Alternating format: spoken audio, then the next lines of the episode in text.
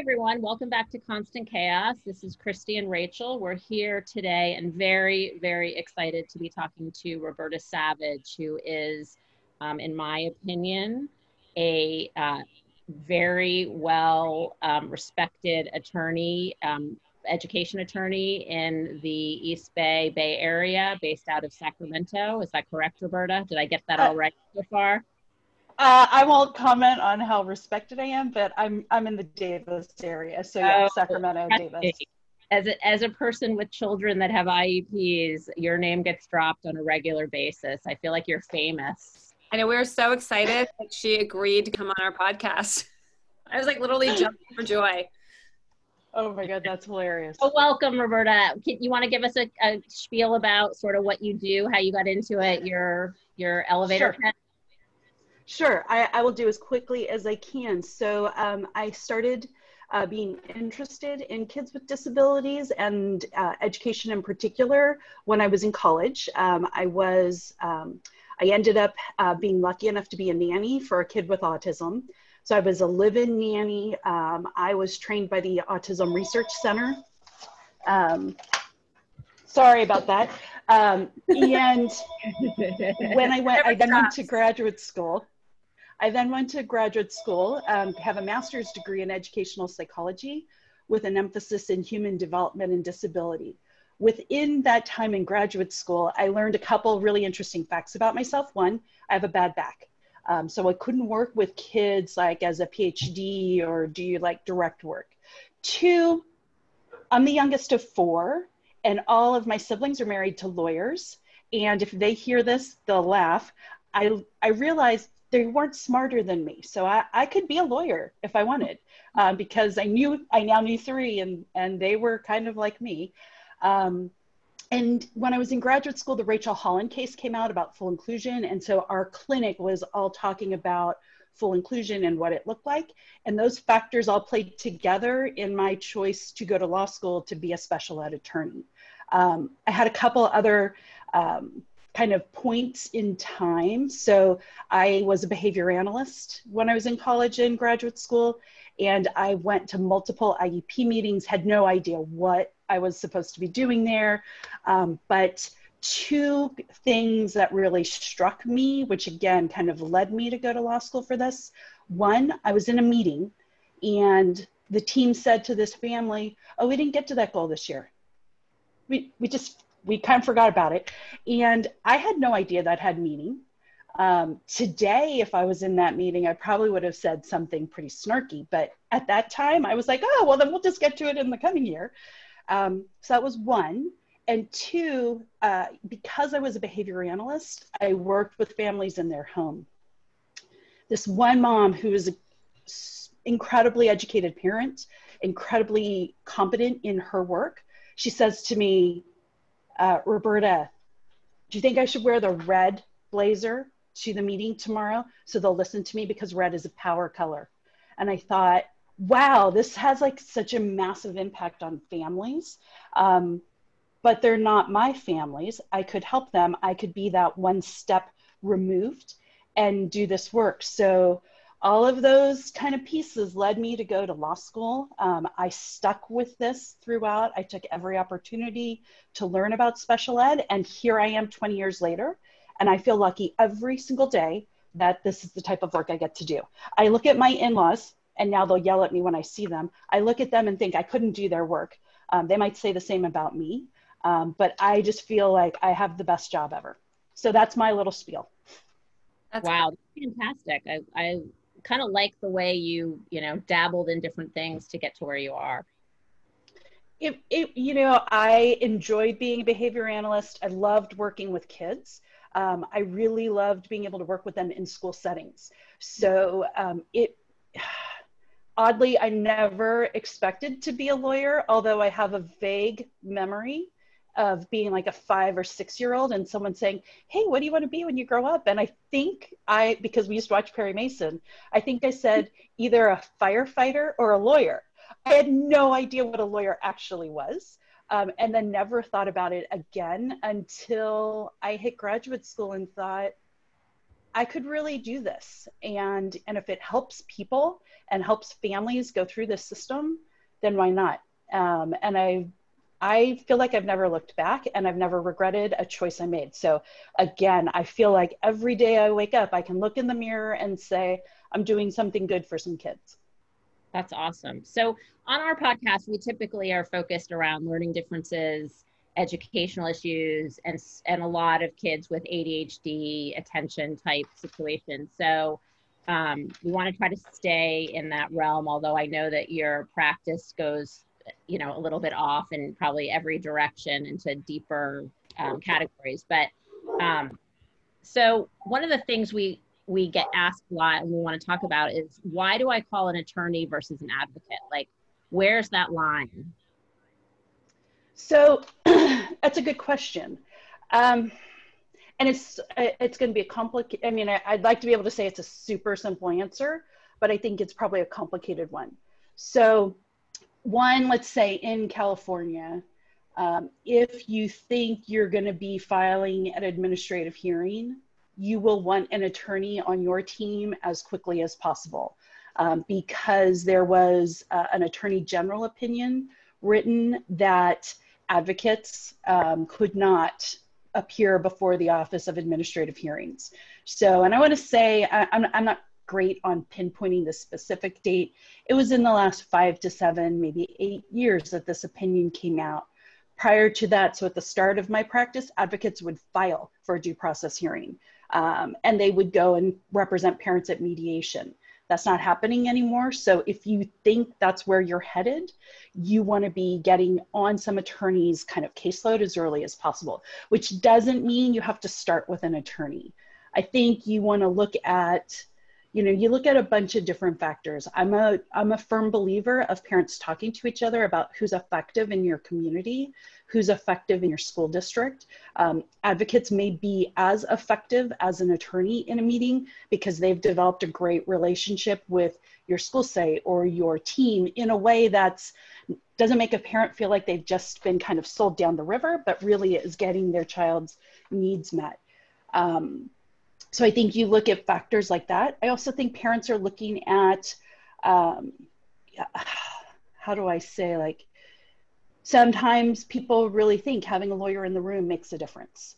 Um, I don't know that I'm necessarily that person. Um, I don't feel like I have to attend every IEP. Um, I will say, parents starting out in the system, I would take the path of least resistance. I unless unless there's a problem up front with an assessment, I wouldn't be bringing an attorney in. I would bring, um, if you're if you want help on understanding things, I would bring an advocate in who's got knowledge in that area. So you'll meet advocates who have expertise in um, kids with dyslexia or kids with autism or kids with ADHD, and you want to work with them because they might be able to help you craft goals, craft accommodations that a lawyer like me I can do in a pinch, but that's yeah. probably not what my focus is going to be. Christie, have you? So I think it's. Have you? Did go you? Ahead. I'm just curious on Christie. Christie, did you? Where did, did you start out with an advocate? Did you bring in an advocate ever? Oh, we did. We had an advocate for a while. So, but the thing for us, I think, which was different, and and I maybe you know different people have different experiences, which I want to talk to. Like when we started out, we didn't know what we were doing. We knew there was something wrong, right? And so we asked for the student study team, the SST, whatever they call mm-hmm. the SST meeting, and um, right and i started to realize in those meetings like i was i could ask for things and i felt well equipped to be in them and i'd have my notes and i kind of knew where i was mm-hmm. going mm-hmm. but the place that always got me stuck was um, and now looking back i could handle it better but it, in the moment when it's your child you feel very different right so when right. we got into goals and mm-hmm. uh, and knowing whether those goals were realistic like i never wanted the goals written to my kid i wanted the goals to reflect where my child should be and then i wanted to see what that gap and that delta was and i felt like the goals were moving so the school system could potentially meet the goals and right. and so i had brought in once a developmental pediatrician with me once i brought in our neuropsych with me mm-hmm. Um, and I came to realize that things were not, I, I was not being heard, you know, in right. this situation with the team of people that kept changing from year to year. So this went on for like three, four years maybe before yeah. we brought in an advocate. And then I said, okay, we need to make this work. We're budding middle school. So mm-hmm. I brought in an advocate and I learned during the process kind of where I was headed. If I had to do it over again, I'd probably make some different decisions. But yeah. Sometimes it's, you know, people always say say this to us, like, you're on a journey. It yep. doesn't it doesn't necessarily end, right? You have right. different milestones like elementary school or what, you know, what at middle school, high school, college, whatever. But these kids are on a journey and you're on it with them. And so you need to steer the ship where it needs to go in that moment. And so at a certain point, I would think you might lift your head up and go, oh no, this is not headed my right. way. And I need to bring yeah. in some right. guns to, to get list, to have someone listen to me and pay attention. Right. Well, and I think that it's every, so I'll say kind of um, to go back to your original question if you're in a meeting where they're saying, oh, we're not making any progress, but we're not making any changes, that to me is a trigger for a parent to call someone to help them. And if it's not an advocate, it's an attorney. if you as a parent are wondering, how come my kid isn't reading and they're not trying to do anything about it? You might be looking for a neuropsych to do that assessment, but you also might say, you know, should I be looking to see if they should have been doing something different? could an attorney or an advocate help me understand that like there's so there's a multiple types of questions so i think if you as a parent feel like you aren't being heard. You want someone in there who's going to get you heard. So i sometimes go to meetings where all my job is is to be like i'm sitting there so that the family can speak what they've been wanting to speak for the last five meetings and no one has listened to them.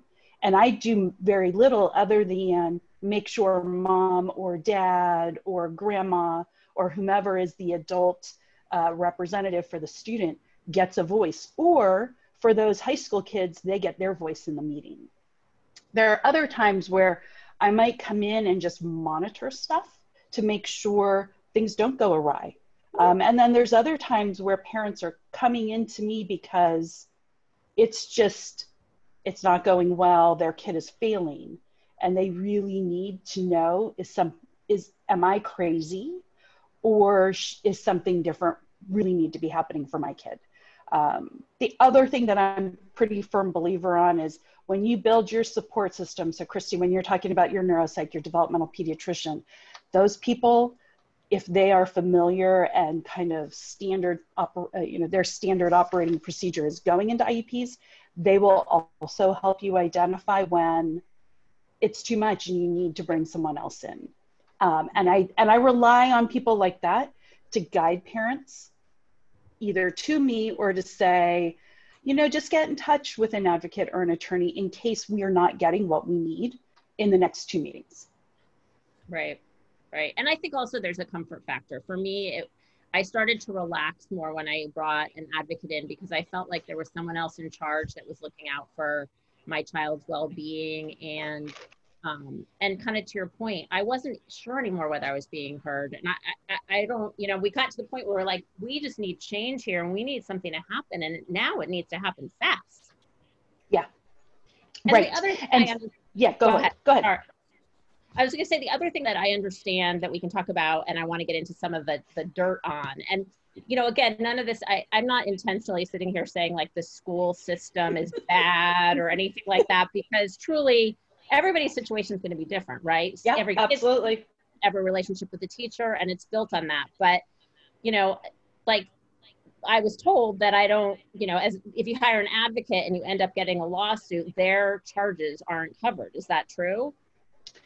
So, uh, or potentially covered. I guess nothing's right. Guarantee. Let's let's as you can see, I'm going to hesitate. So my view is every cost a parent has incurred up to the time they are entering into a settlement agreement or beginning negotiations with the district are negotiable.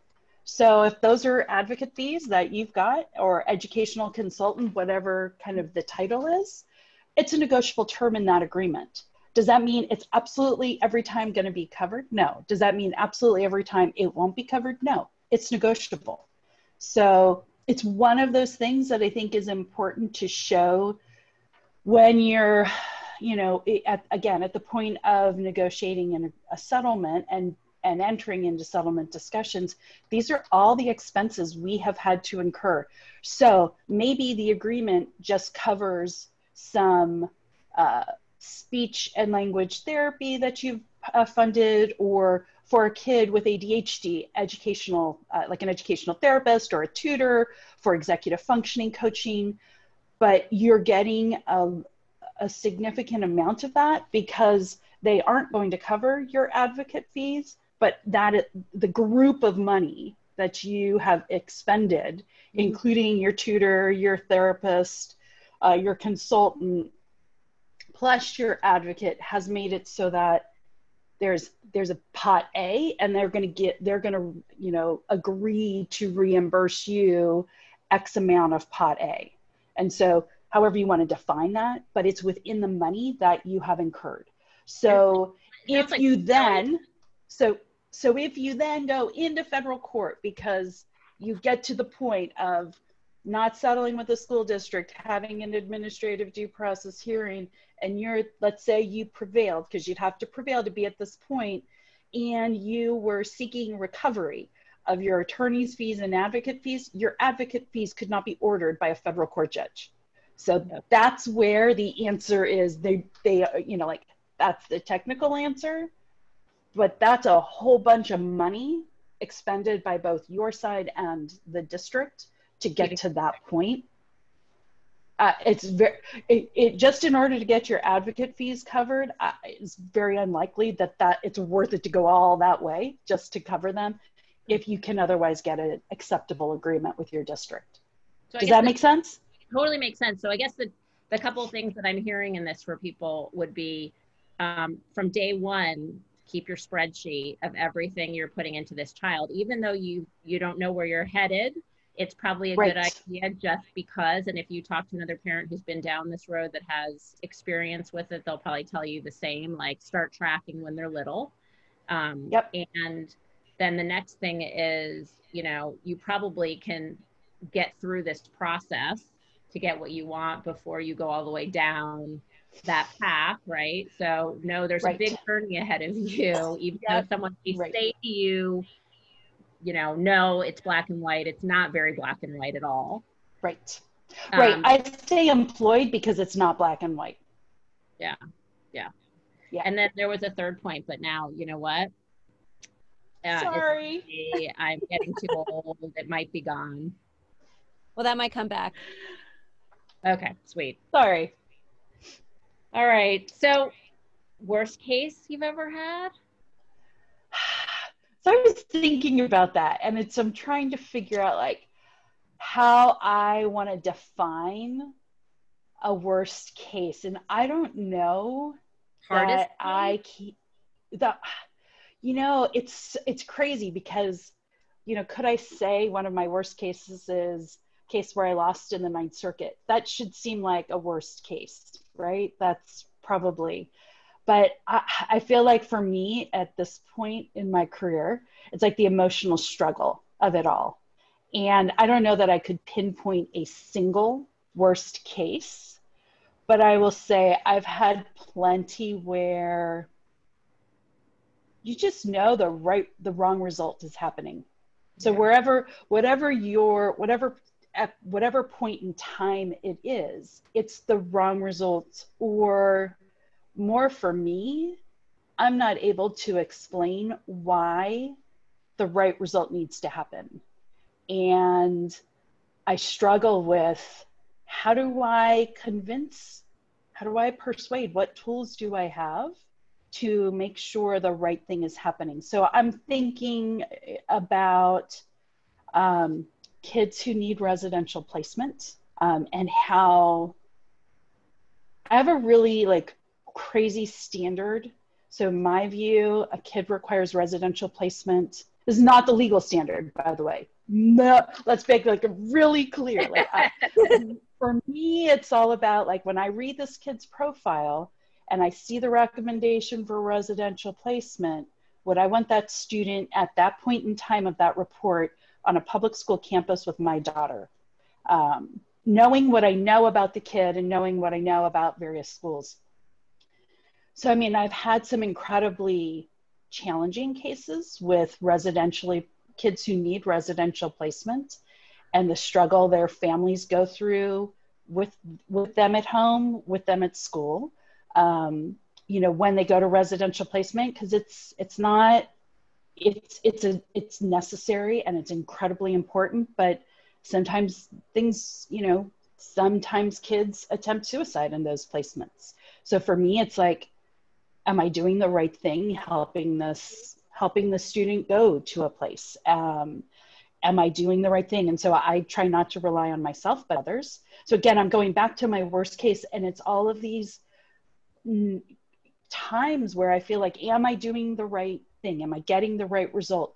There are times when I know, and I think I'm usually clear, like, it's not a fabulous agreement, but the risk of going to hearing is probably probably not great either um, because we we even though we have like the right thing that should be happening we might not have great facts to get us there so i have a hard time saying what's my worst case but i could probably think back without naming kids and think of the kids who i felt needed residential and i don't know if i was ever going to help get that family there or help get their money back um, for placing them where it was a rightly placed program.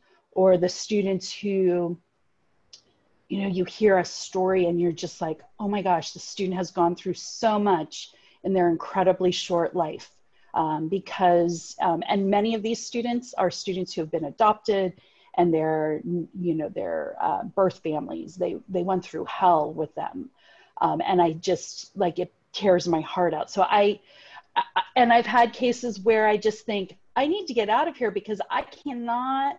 Uh, I'm struggling with everything going on here. Like I'm, I'm, I just, I feel like I'm messing everything up, not in a malpractice kind of way. I'll say very clearly, but just I can't get the right result, and and it's killing me. So I don't know that. Again, I'm answering your question super clearly, but I, I've had bad experiences um, but for me, a lot of it comes back to what can I do?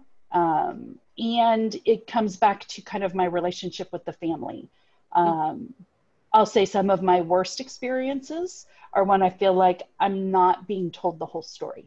Um, because I can't really do my full job if I don't know everything and I learn things later. Like those are the calls from the other side that I don't like to take.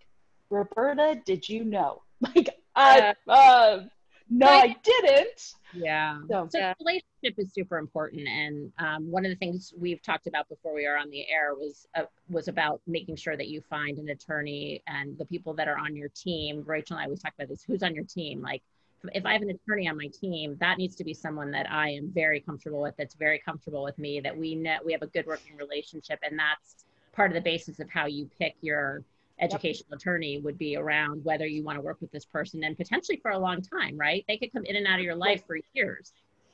Right, right. So I firmly believe that. I think, uh, uh, and I try to try to be this way myself. Um, everyone has a choice. I am not a required. Uh, I'm not a required person in your life. I am not the only special ed attorney in Northern California, in California. I mean, there's tons of us.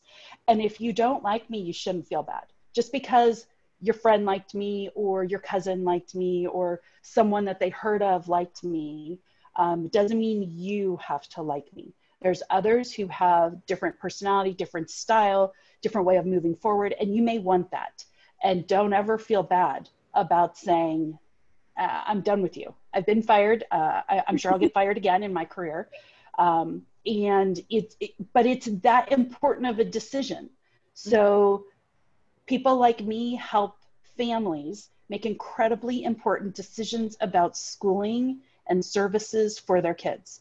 Um, and if you can't trust us or you don't like how we're navigating through or how we're representing you in a meeting, um, you may want someone who's in their face because you're so tired and fed up. Or you might want someone who has a more kind of laid back style. Mm-hmm. Um, you will learn that when they go to a meeting with you. And you may, if you need to be able to talk to your attorney or your advocate, and if they're not willing to listen to you um, about how you want to proceed in the meeting, um, you might say, then I'm going to find someone else. Um, and, and again, people, people have fired me, I'm sure, for those reasons.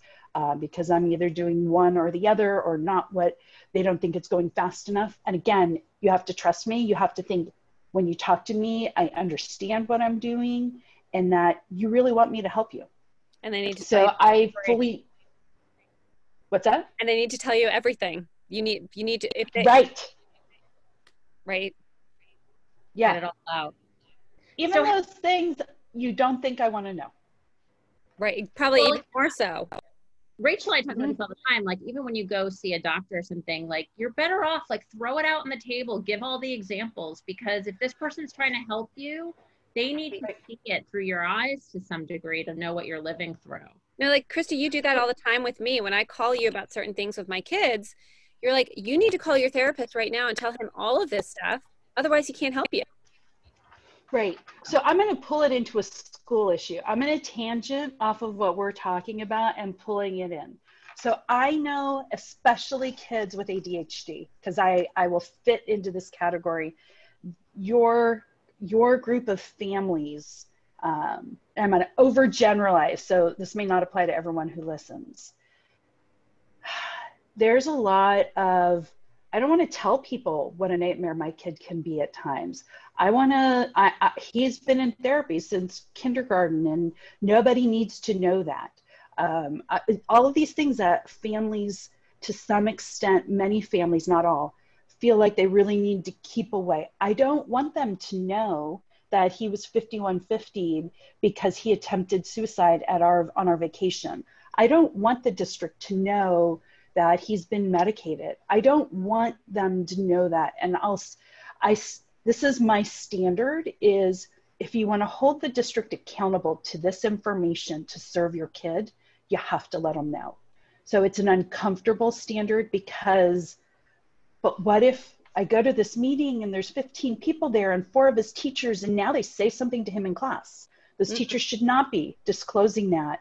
But if if you don't share all about your kids' struggles, then they can't see that whole picture. So much like you've got to tell me everything, I will often push parents to, when they really struggle with, I don't want to share this. This is really personal.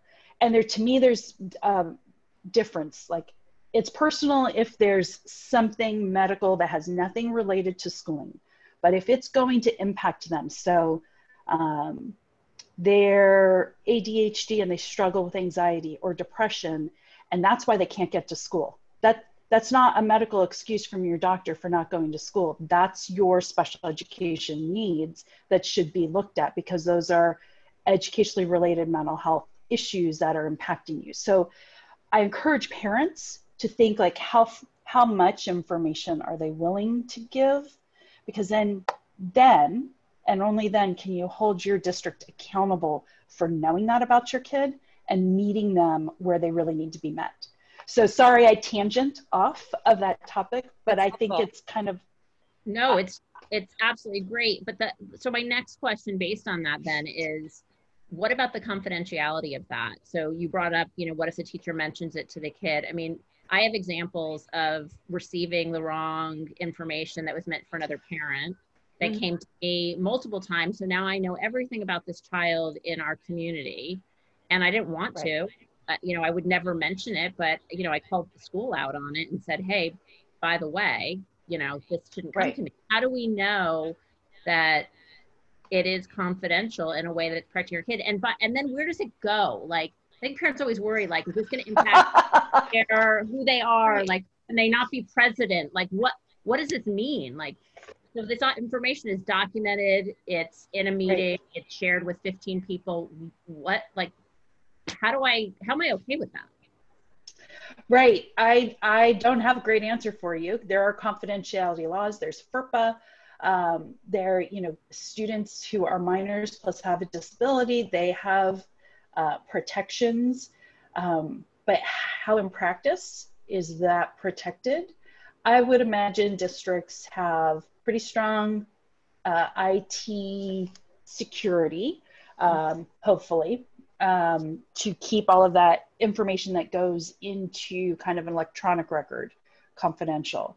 But how do you stop um, a record that's sitting on the school secretary's desk or school administrative exactly. assistant's desk from there isn't an answer for that that that's this is where it becomes really um, hard because if you don't share some information then when you come into them to say they're falling apart they'll say well christie you never told us that even had struggled with mental health issues. Why why are you now saying it's so hard?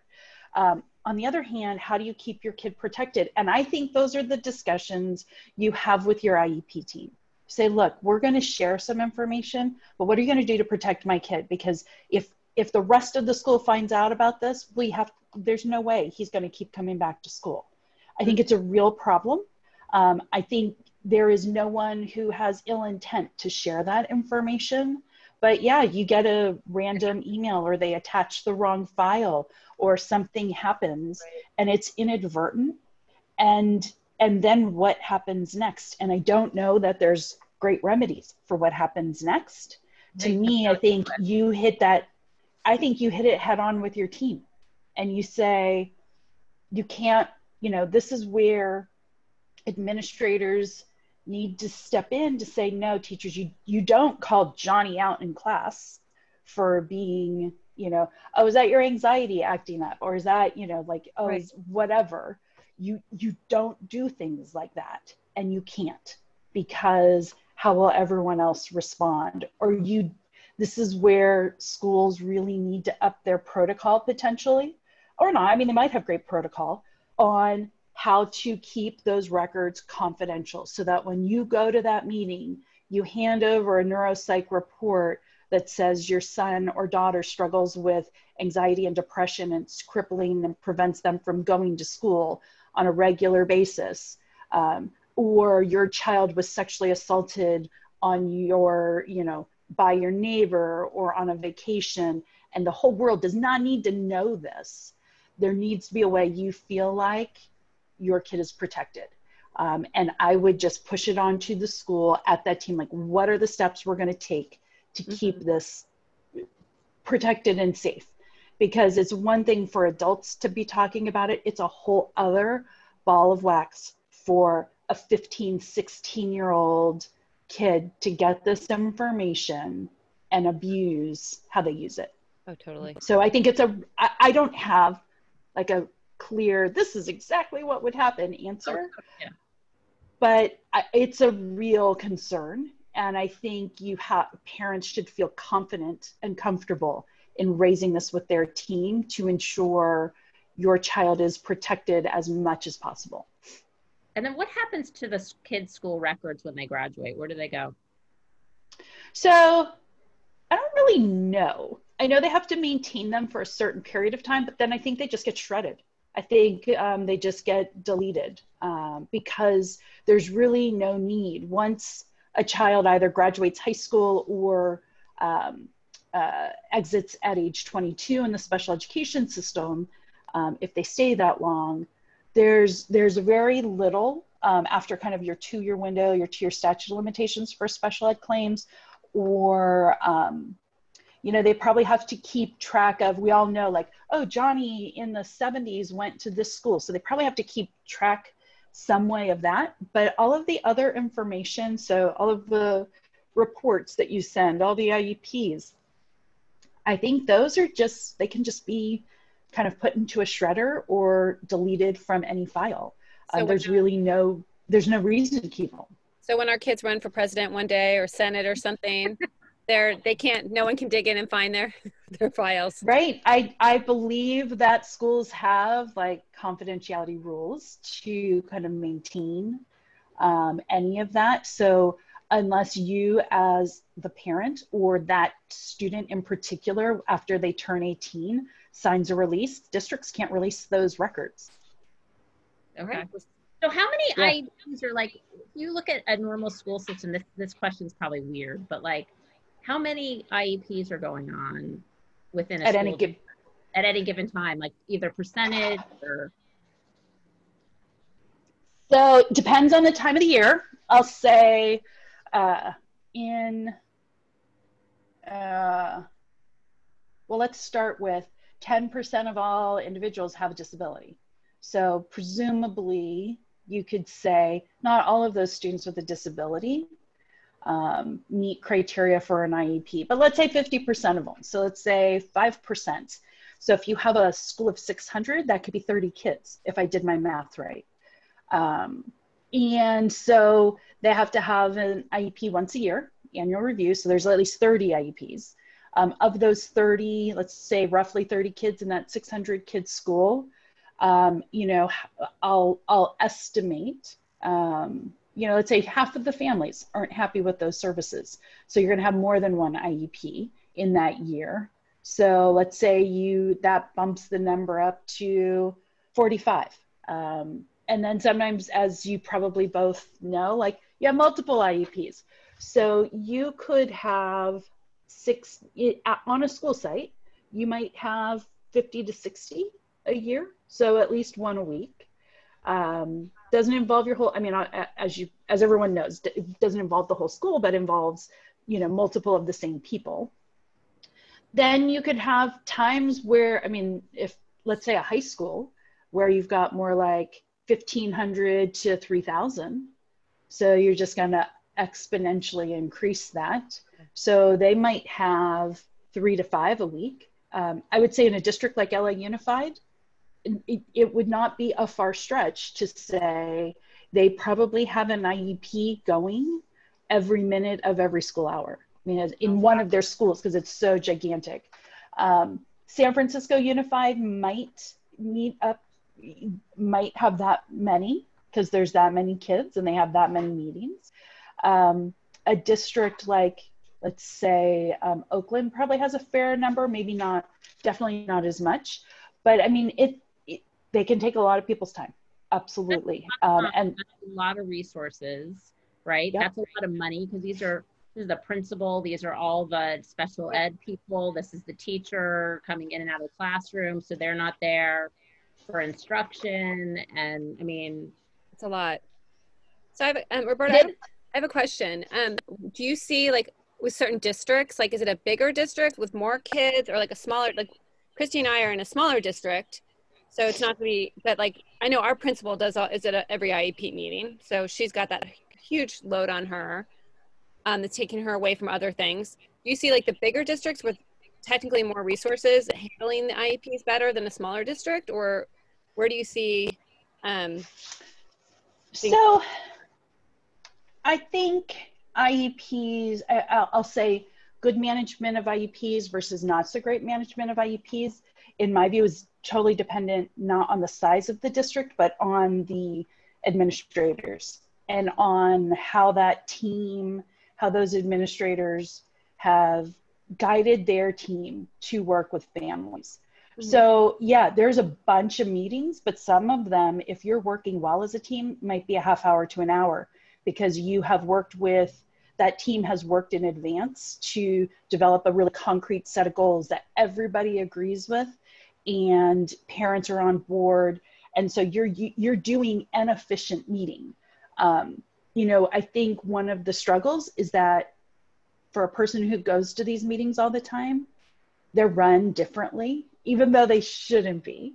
Um, they're run differently, and there are times I'm sitting in the meeting going, "What? What did I just sit through? This doesn't look like the last 47 meetings I went to. What is?" And and I start questioning myself, like, "Am I? What? What am I missing here?" So it's, I think it's the way you you know whoever the, that highest level administrator who's running that meeting so you might sometimes have a program specialist you might sometimes have a school psychologist you might be where your child is only getting speech and language services so that's the main person um, you might have everyone uh, you might have 27 people in that meeting um, but it's really who can manage getting through that meeting in an efficient manner um, and making sure everyone feels like they've been heard. And so that can happen in a large district. It could happen in a small district. It can also fall apart in both of those. Right. Um, so, so really it's I I, I, I I think it is. I do because I think it's time management of the meeting. What are we going to do? And quite frankly, you go to some meetings and you feel like you've just wasted my time for an hour and a half. I can't believe we sat through this um, because this was not the point of the meeting. So let's say a parent asks for an IEP to talk about something and everyone sets the meeting because that's what the parent says, parent has asked for. And then the district says, oh, it's their annual review. So we're going to do that first. We're going to start with, uh, and the parent is like, all I was here to talk about was X, Y, and Z. You never told me we were going to have to do the annual review first. Um, to me, that's poor time management. Um, that there might be something else I would attach to that, but it, how you manage that. Um, I am not the person who likes to sit in a meeting. So I apologize in advance to everyone who runs their meetings this way. But just know if I show up, I will be unhappy. The screen is in front of me. The big, like they've got the PowerPoint, not a PowerPoint, but they've got a screen up with the IEP up and they're going through and they're wanting after everything to say yes. Oh yeah, is that your current address? Yes. Is that all the right? Yes. And oh, you, oh, I hate that. And you're, it's very that. yes. And and whether it's up on the screen or they've handed you a draft IEP, which I'm totally fine with draft IEPs, but they hand you a draft IEP and they're like, oh, we're going to start on page one. Why would we start on page one? Oh, what can't we have? Time. Right? Like we're gonna now we're gonna now we're gonna go to page two. Like really, can't we just let's just get to the meat. Let's get to the meat of this. Yes. Yeah. Let's be efficient. That could happen somewhere else. That's crazy. Right. It's it's it's fun. It's fun. I like to say. I have a, a unusual definition of fun. I've been told, but it's it's fun. It keeps me on my toes because I have to kind of adapt. So I appreciate the adapting to a different meeting to see can I successfully in that meeting get what my get get the family what their child needs. So even in those where I'm cringing at going through the document, I'm still thinking, how do I persuade everyone that what this kid needs is the right thing to do for them today? So, so how is distance learning changing all of this? and how many hours do you have? And like how um I was just curious, you know, you we're talking about the live IEP meetings, which sadly are a thing of the past. Like is it um, more efficient? Yeah. Like what does it look like now with um distance learning where everyone is on Zoom? Okay, so let's start with distance learning. Um, you know, distance learning has just brought a new twist into it. Um, and I think, um, you know, people who were unhappy before distance learning are really incredibly unhappy with distance learning. I've had I've, I've had only a very few families who have said my kid totally takes distance learning, um, and and maybe there are, and I'm sure there are kids out there, um, but how so I, th- I personally think it's terrible um, because we have so many kids in isolation and um, not able to connect with the teachers who they uh, adore many times, or the speech therapist who's like the person who they really love going to see, or they connect with the school counselor, and you never see those people, you never see the school counselor on Zoom or the lunch lady or the lunch man or the yard duty. They that person that those kids connected with, they're not seeing. So I I, I feel terrible with distance learning. Um, I think people are struggling not just with, and we were talking about this earlier. Yeah. They're struggling with how to educate, like how do you use this? But then the technology itself is a struggle. It's not always working. What about the families? I mean, and, and you're talking about a family who probably is in an area where technology should be fine, but you can't get onto Canvas or you can't log in or you can't, you know, I got kicked out of my Zoom meeting or whatever, or someone's, it froze and I missed what the teacher said. So I think there's technical glitches that are causing greater problems. But when you then I think you talk about distance learning, what are those accommodations that you need to start making? Um, and I feel like people are not problems are not problem solving them well yet. Um, I'll use that learning mindset yet um, word because uh, uh, I'm hopeful people will start. And I think it's going to take parents being really strong with this isn't working, but how can we make it work? Mm-hmm. Um, and really pushing and saying, you know, I've been looking at whatever platform your kid is on. And these are the things we'd like to try as an accommodation to learning. Um, you know, what about this? The thing that I find interesting with the Zoom, you're like right in people's faces. And so those kids who like to kind of slink into the back of the class, everyone can now see. And so do you get an accommodation for not showing your screen because you're so incredibly shy mm. and you you will, you know, like you won't log in if you get called on. Um, so what are those things? My, my, two sons are talking about that right now because they're saying, well, you know, if it's a problem, they're they're kids. You just go, you go, and the school has to honor and respect that. And there are kids that have an avatar up, or you just see like this part of their arm, or right. you know, right. At my son's school, they're not. They are not allowed to have backgrounds anymore. Oh, I heard someone said that was because you're not allowed to look they didn't want to embarrass kids about what their the back their house looked like. Yeah. So I, why can't you have a background? Like, so but they, they say no backgrounds. I think because they're distracting. Oh, no background. Like, you can only show the camera, or no background. Like, you can't you have to have it blank. You can't have like you can have your normal backgrounds, just like you can see my oh, closet oh, okay. right now because I'm hiding yeah. out in my closet. Oh, yeah, I don't know. I mean, well, maybe it's because when I read an article or saw a news story about um, up in, is it Placer County or Yuba City or something, where there was porn in the first couple of days of distance learning into high school classes because, woo, like creative kids. Like, uh, that's, that's, this is going to be, you know, this is going to be like some uh, incredible challenges um, for what's happening. Um, so I think actually um, I'm going to see more distance learning. I think parents in the spring were really patient and now they're becoming intolerant, um, especially because, um, you know, they were patient and tried to make it work for their kids. And, and for many kids, it's, it's not working. And for many special education kids, when it's not working, they're getting absolutely zero. Mm-hmm. For a kid who might not be on an IEP, having it not work, maybe you're getting 40%. But for a student on an IEP, for, for some of them, not all, they get zero. They won't even log in. They won't even engage. They won't do anything. So I think having, um, you know, the governor's order uh, in California where we can have small groups of special ed kids go on campus is going to be important.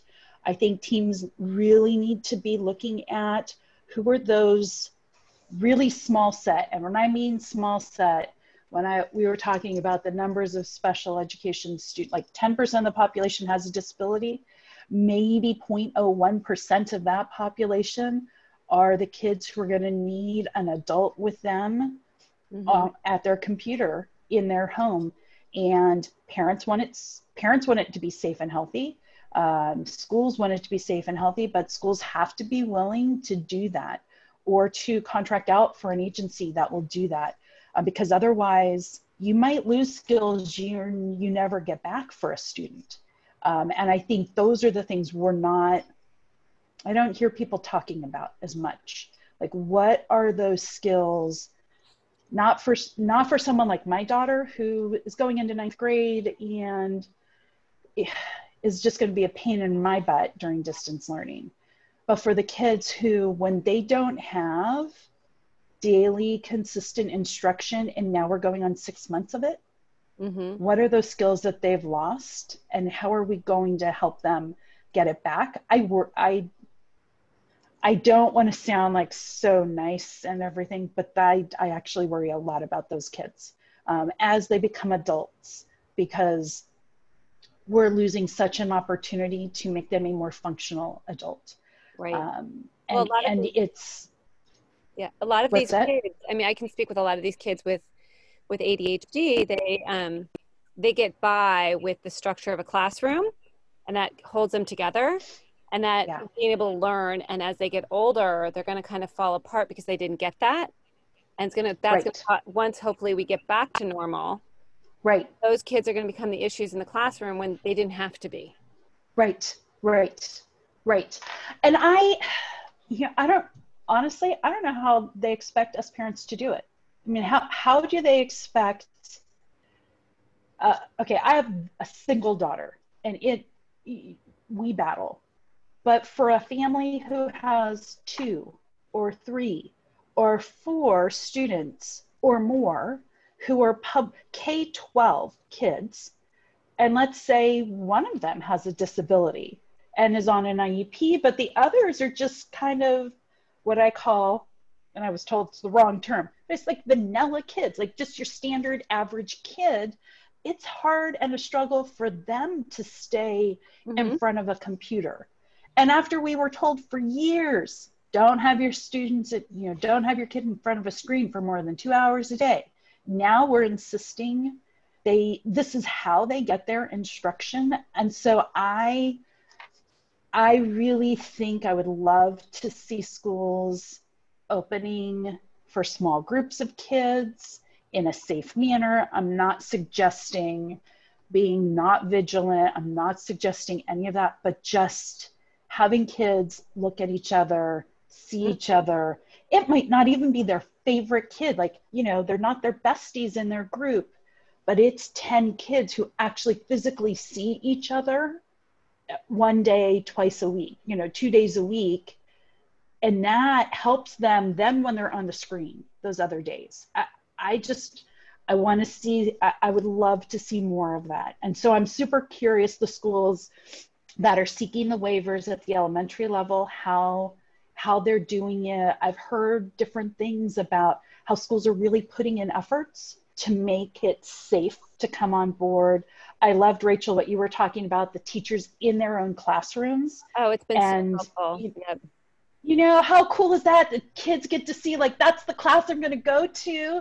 And then when your district feels like five kids can go in in a group or 10 kids, those kids are going to be so incredibly excited to get the hell out of their house into their school. Um, and so I just, it's scary out there right now, I know, but kids are losing so much.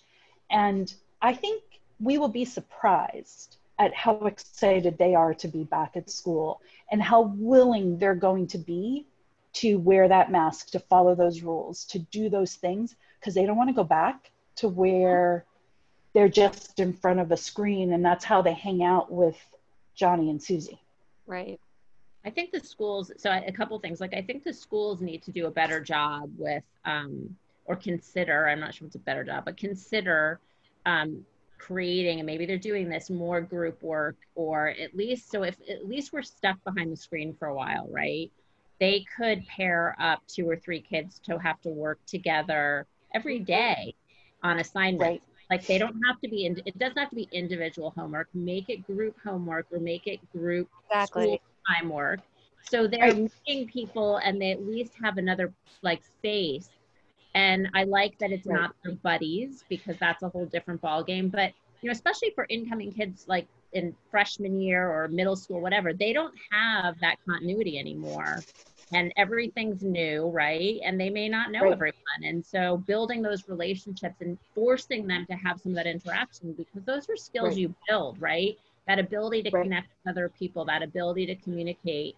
And a lot of these ADHD kids have those issues to begin with, right? A lot of them need social skills or they don't read social cues. There's all different Mhm. kinds of makeup within that. And so they're losing that. And to your point, Right. like what's going to happen down the road with some of these kids that we're now able to hide in behind the screen Right. in their house. Um, and then the other thing, I have a I have a brother who lives in Colombia, and I thought it was super interesting what they did with their elementary schools. Instead of changing the kids, they changed the teacher. The teacher went with the same class to the next grade. Right. Great idea.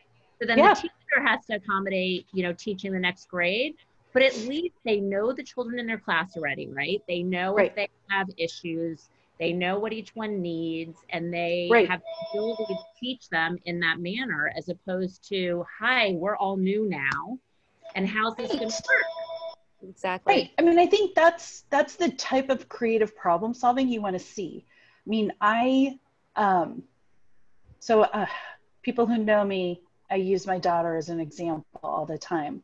I was talking with her about the start of school and it's distance learning, and she and her friend said, "Well, why can't they do some socially distanced activities so that we can see who we're going to be in school with?"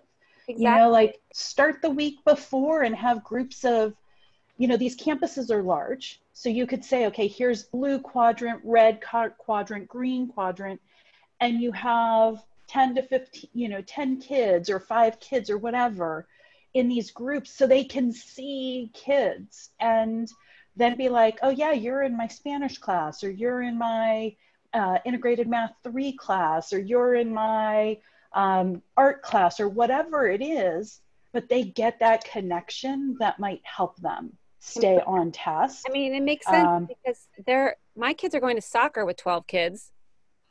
They can Right, be outside. right, It, that's a great Right. idea. right. Like, why aren't we thinking of those things? And maybe they are, and maybe there's a lot of fear about transmission, you know, what those transmission, but I'll tell you, and I've been telling everybody this. I was at the San Diego Zoo a week and a half ago. You wanted to get in, you wore a mask.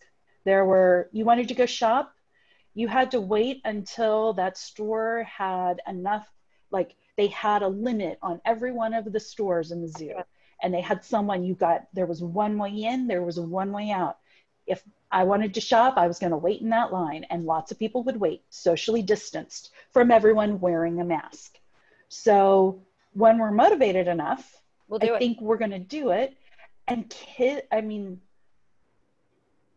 so we had some kids with us. We took my da- three three of my daughter's friends. They were so motivated to spend time with each other. Anytime I said put a mask on, mask was on. Anytime I said, you know, you know, you guys need to uh, just bear with me, wash your hands, use hand sanitizer. That no, no complaint ever. Sure, it's a small sampling. Sure, it was highly motivating activities.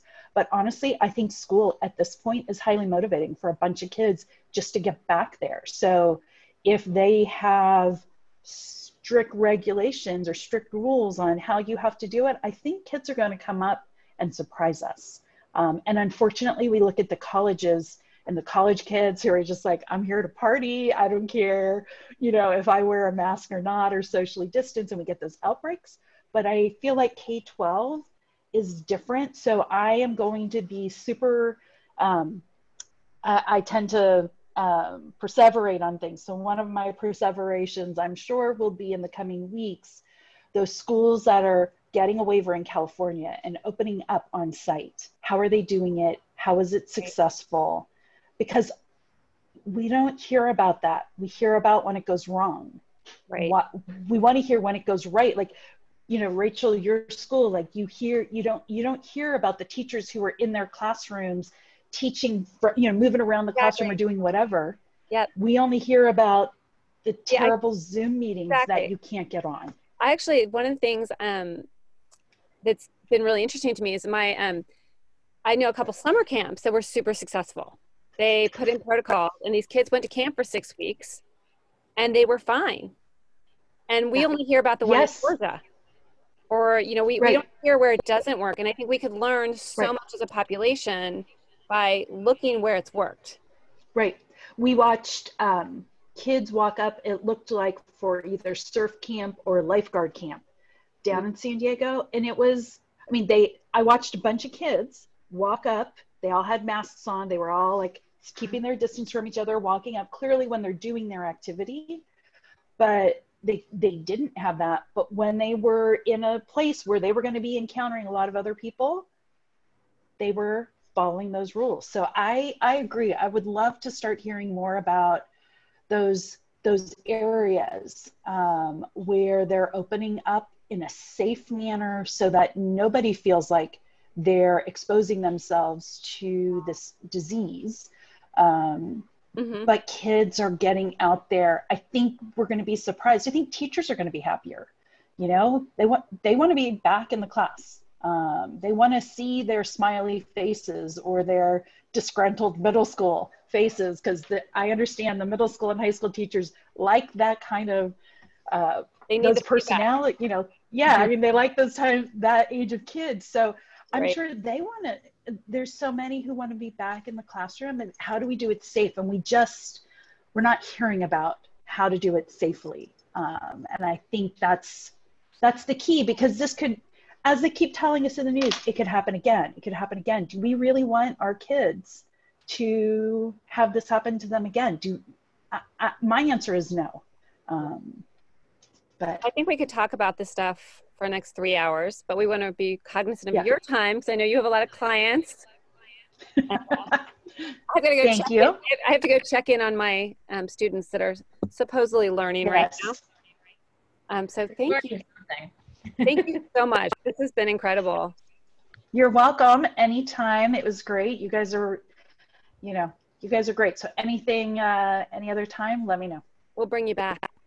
Yeah, we'll okay. bring you back. There's so much to talk about. It's ridiculous. All right, stay safe out there from the fires and the COVID and everything else we got going on oh, in California. Exactly. And go distance learning. Woo hoo! All right. Thank you. Bye.